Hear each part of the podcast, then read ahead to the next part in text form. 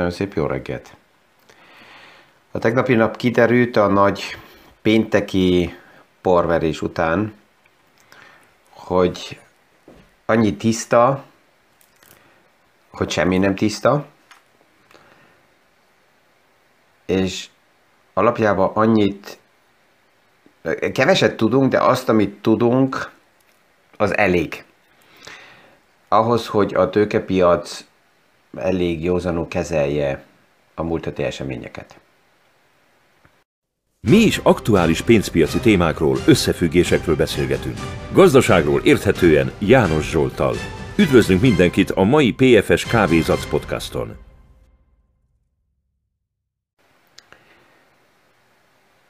Tehát ez megint egy jó példa volt um, arra, uh, hogy érdemes kivárni, hogy egyszer lejön a por, leülepedjen, és akkor rájövünk, hogy nem minden olyan, mint aminek az elsőre esetleg tűnt, és a tőkepiac, ez újra és érre érdekes, képes arra, hogy minden eh, gondolat, meggyőződés, um, össze, összeesküvések ötletei, mit tudom, amik, amik mozognak a piacon, azoktól eltávolodjon, és saját magának rendezze az eseményeket, és ezt láttuk már a hétvégén is, a tegnapi nap ez újra megerősödött. A, a piacokból nagyon érdekes volt, hogy ezzel a, az a pénteki zivatarral az a, azok a, a túlzásba vitt szituációk nagyon hamar ki tudtak kerülni, amit még az elmúlt hetekben láttunk. Persze, hogyha most visszapillantó tükörből nézzük, akkor ugyanaz alakul ki, mint, mint újra és újra, hogy mikor például a kapzsiság és a félelem index elér egy olyan szintet, amit az elmúlt hetekben láttunk, akkor feltevődik mindig a kérdés, hogy mi lesz az oka annak, mi fog történni, hogy ez fordulni fog. Mert hogy nem marad míg a világ a piac egy ilyen állapotban, azt tudjuk, és az logikus. Ez volt az elmúlt hetekben, és a tegnapi nap a kapcsiság és a félelem index visszaesett a körülbelül 90-ről, a tegnap már 44-nél volt, a hétvégén nem volt 34-nél. Tehát extrém kapzsiságból már napokon belül képes a piac átbillenni extrém félelem szintre. És ez abból a szempontból jó, mert amikor annyira emelkedik a kapzsiság és túlvásároltá válnak a piacok, mint amit az elmúlt hetekben láttunk, akkor a kérdés mindig az, hogy mi lesz az a szikra, ami kiváltja azt, hogy kimenjen ez a levegő, de egészséges szintre menjen ki, tehát nevezzük úgy egy normális visszakorrigálása legyen a piacnak abba a sávba, ahol egy ideig legalább összeszedetten lehet újra nagy túlzásba vitel nélkül vagy pozíciókat felépíteni, vagy egyszerűen engedni, hogy a, a piac fejlődjön. Egy olyan befektetőnek, aki napi szinten ezekkel a témákkal nem foglalkozik, annak ezek az információk alapjában valójában nem is kellenek, maximum arra, hogy amikor jön a nagy headline az újságokban, hogy wow, nagy crash van mind a hétvégén, akkor legyen neki meg a lehetősége valahova fordulni, hogy ez helyre tegye, hogy az, ami zajlik, az mi. Így volt a hétvégén is, hogy sok olyan befektető, olyan a hallgató, írt, jelenkezett, csak azért, és többen is mondták, hogy másképp nem is érdekli őket az, hogy mi történik a piacokba, csak azt akarják hallani vagy látni, hogy erre az aktuális eseményre én hogy reagálok. Mi dolgozunk együtt, és azt mondják, hogy oké, okay, ha valami van, akkor csak maximum um, oda oldalra tekintenek, hogy oké, okay, az én tanácsadom mit mond ez a helyzethez, és kész, más, más szemszögből mélyebben nem is, nem is érdekli őket az, hogy a piacokban mi történik. Ez majd a végén már lehet, hogy még visszatérek, hogyha az időbe ez belefér. Ami a tegnap előtt még így megjelent, mint hír, hogy ó, oké, emiatt most a központi bankok meg fogják változtatni a politikát, és esetleg a likviditási támogatás hosszabb ideig fog maradni a piacokban. Tegnap kiterült, és ez teljesen tisztán látható volt, hogy csak egy ilyen headline, csak egy ilyen uh, esemény nem változtatja szerencsére olyan hamar meg a központi bankoknak a politikáját. Nem is lenne jó, hogyha ennyire gyorsan reagáljanak, reagálnának. Tehát pont kell is ez a lassítás, ez a, ez a türelmi idő, amíg egyáltalán ők felveszik a tempót, mert minden kis mozdulatra nem kell reagáljanak. Az Európai Központi Bank ezt a tegnap ki is jelentette elég tisztán, hogy ez, ez, a, ez a vírus verzió, ez nem változtatja meg az ő tervét, hogy márciusban 2022-ben a PEPP programot megállítsa, tehát a likviditási támogatást a piacokban az Európai Központi Bank is tervezi, aktuális szemszögből, hogy márciusig megy, és akkor az is megáll. Amit a vakcinák oldalán látunk, ott is megjött egy olyan hír is, ami pont abból a szempontból is fontos, hogy ezt az elmúlt hetekben, hónapokban többször hallottok, hogy az RMNA a vakcináknak az összetétele és a formája az egészen más, mint amit eddig láttunk, amit eddig ismerünk a hagyományos egészségügyből,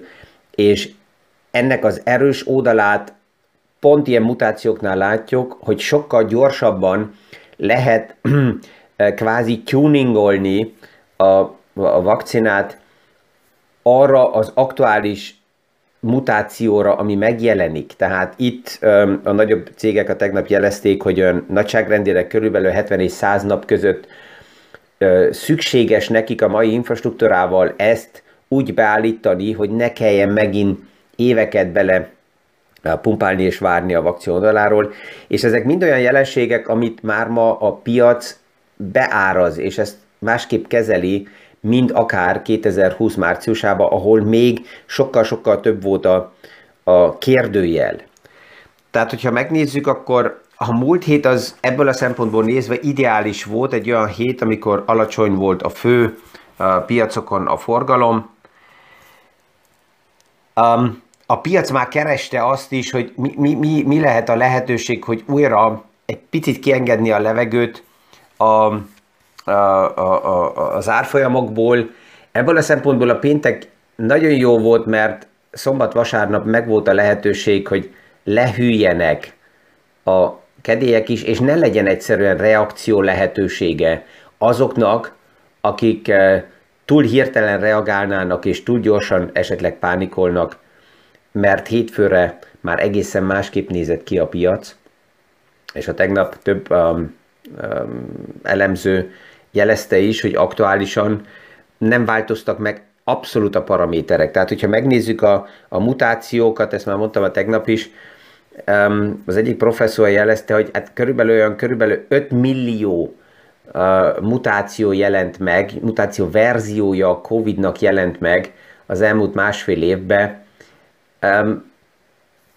Az érdekes az, hogy ő néha nem is tudja, hogy miért pont arra a verzióra reagál, a tömeg erősebben, ami éppen kvázi divatos kezd lenni, mert a háttérben vannak olyan verziók, amelyeket ő veszélyesebbnek tart, de hát arra nem reagál a piac, tehát ez a tömegpszichológia, ami mögötte van, és csak ha megnézzük, hogy akár még egy évvel ezelőtt, vagy az év elején hányan voltak világszerte beoltva, és hol vagyunk most, akkor ez egészen más. Tegnap már megjelentek olyan hírek is, és ezt is persze a tőkepiac szívesen hallja és veszi kézbe, hogy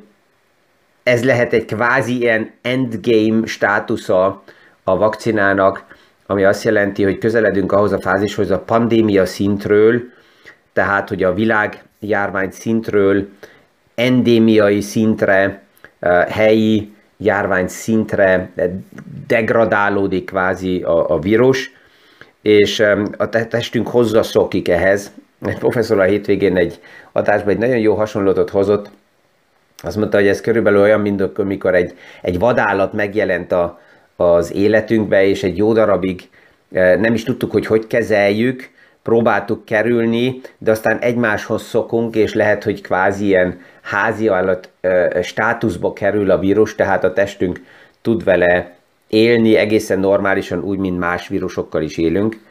És ami egyelőre látható, hogy az beoltások és a boosterek azok hozzá fognak tartozni tovább is az életünkhöz, mint más vírusoknál is. Tehát ezt, ezt a tőkepiac így, mint, mint témát szívesen kézbe veszi, és azt mondja, hogy oké, okay, akkor erre normálisan lehet tovább is tervezni és, és, és menni a témákkal. A tegnap megint megjelentek olyan jelek is, hogy volt olyan befektető, aki felhívott, és azt mondta, hogy jó, akkor nagyon hamar most menjünk abba az irányba, hogy nézzük meg, hogy a, a, a vakcinákat gyártó cégek és az az egész iparág benne van-e a portfóliónkban, mert az főtétlen kellene.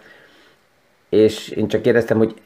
miért, ez mi változott meg ahhoz képest, ami volt két héttel ezelőtt, és mi van ma. Ja, de hát most gyorsan, hamar kellene, ez megint eltolódik abba a kategóriába, ami a spekulációs szint. Tehát, aki napi szinten a piacokkal spekulál, és keresi a lehetőségeket, annak azt kell mondjam, hogy ma nincsen ráutalva arra, hogy valakivel ezt megbeszélje, hogy akkor ő bevásároljon bányút a portfóliójába, a, van egy ötlete, hát akkor ezt megteszi és kész. Az, aki egy tanácsadón keresztül lassítja már saját magát, pont azért is, hogy ne a napi uh, hírekre túl későn is kapkodva reagáljon, hanem egy kicsit lassabban és, és átgondoltan állítsa össze a, a portfóliót, az um, annak ezek jó ébresztők, hogy ezt meg lehessen beszélni, hogy az az iparág, az passzol-e a portfólióba, de erre azt kell mondjam, hogy ez, hogy ma kerül be, hónap kerül be, egy hét múlva, egy hónap múlva kerül be, az teljesen mindegy, mert ha bekerül, az ideális esetben nem egy olyan része a portfóliónak, ami most benne van egy pár hónapot, és azután újra kirepülne ki onnan, hanem az, az remélhetőleg átgondolva egy következő legalább 3-5 évre ott marad. Ebből a szempontból nézve a, a Fednek a gyűlése, ami most december 15-én jönni fog, um, újra nem, nem mutat nagy újdonságot, tehát itt nem várható az, hogy nagy lépések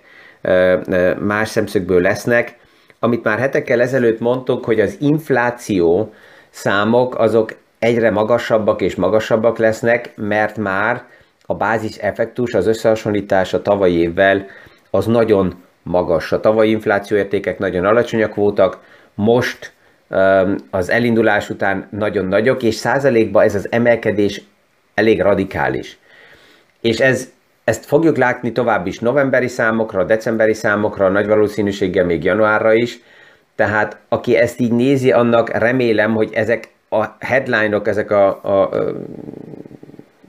újságcikkek, amik megjelennek, nem lesznek meglepetések, mert ezt látjuk, hogy jön.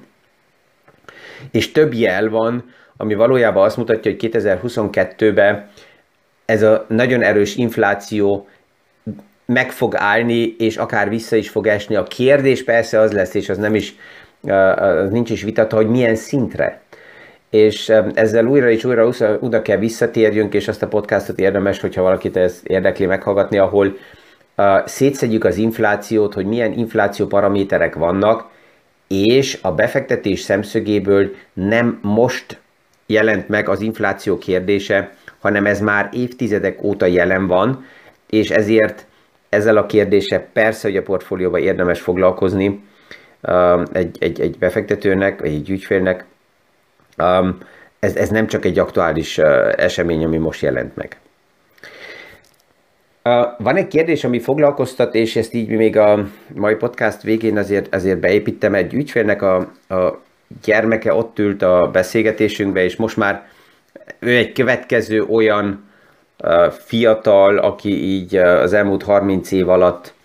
kinőtt a maxikóziból, figyelve, hogy hogy dolgozunk a családdal, olyan szintre, hogy ma saját portfóliót és pénzügyi tervezését kezdi felépíteni, kezdi el felépíteni, és így a beszélgetés közben ő csak kimondta, hogy oké, okay, mi ismerjük egymást most már 30 éve, és el tudja képzelni, hogy, hogy akkor közösen is fogunk dolgozni, látja, hogy annyira um, modern eszközöket is használok, hogy a fiatalokat is elérem, ezért jól érzi magát, és kezdjük el, de neki van egy olyan kérdése, hogyha így nem ismernénk egymást, akkor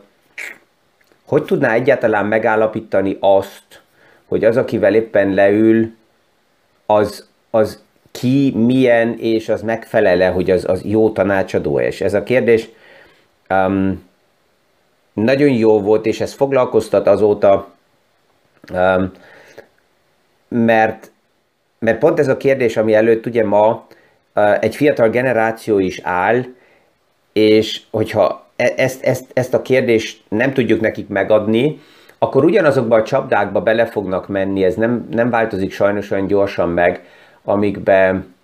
ügyfelek belementek 30 évvel, 20 évvel ezelőtt, 10 évvel ezelőtt, mert a sales az tovább működik, a marketing agresszívabb ma, mint valaha, és ja, tehát ez, ez egy érdekes sztori, és mondtam neki, hogy feltenném annak a tanácsadónak azt a kérdést, hogy a mai tudásával mi mindent csinálna másképp? Melyek azok a termékek, amelyeket ő akár az alatt az elmúlt 30 év alatt kézbe vett és lebonyolított, de a mai tudásával és a mai lehetőségekkel is azt mondja, hogy igen, azt mm, visszabillantó tükörből nézve ma még egyszer úgy nem javasolnám, nem venném kézbe. Van az egyik oldala ugye a piacnak, hogyha a piac növekedik, akkor um, nagyon egyszerű okos lenni, tehát egy olyan termék, amelyiknek most mondok egy példát, az elmúlt évtizedekben esetleg az éves eredménye volt uh, 10-12 százalék, összehasonlítva egy olyan termékkel, amelyiknek az eredménye volt esetleg 5-6 százalék, az jobbnak tűnik. Én nem erre gondolok. Mert általában, hogyha a kiindulásnál megvan transzparensen a költségstruktúra, és ez elég döntő,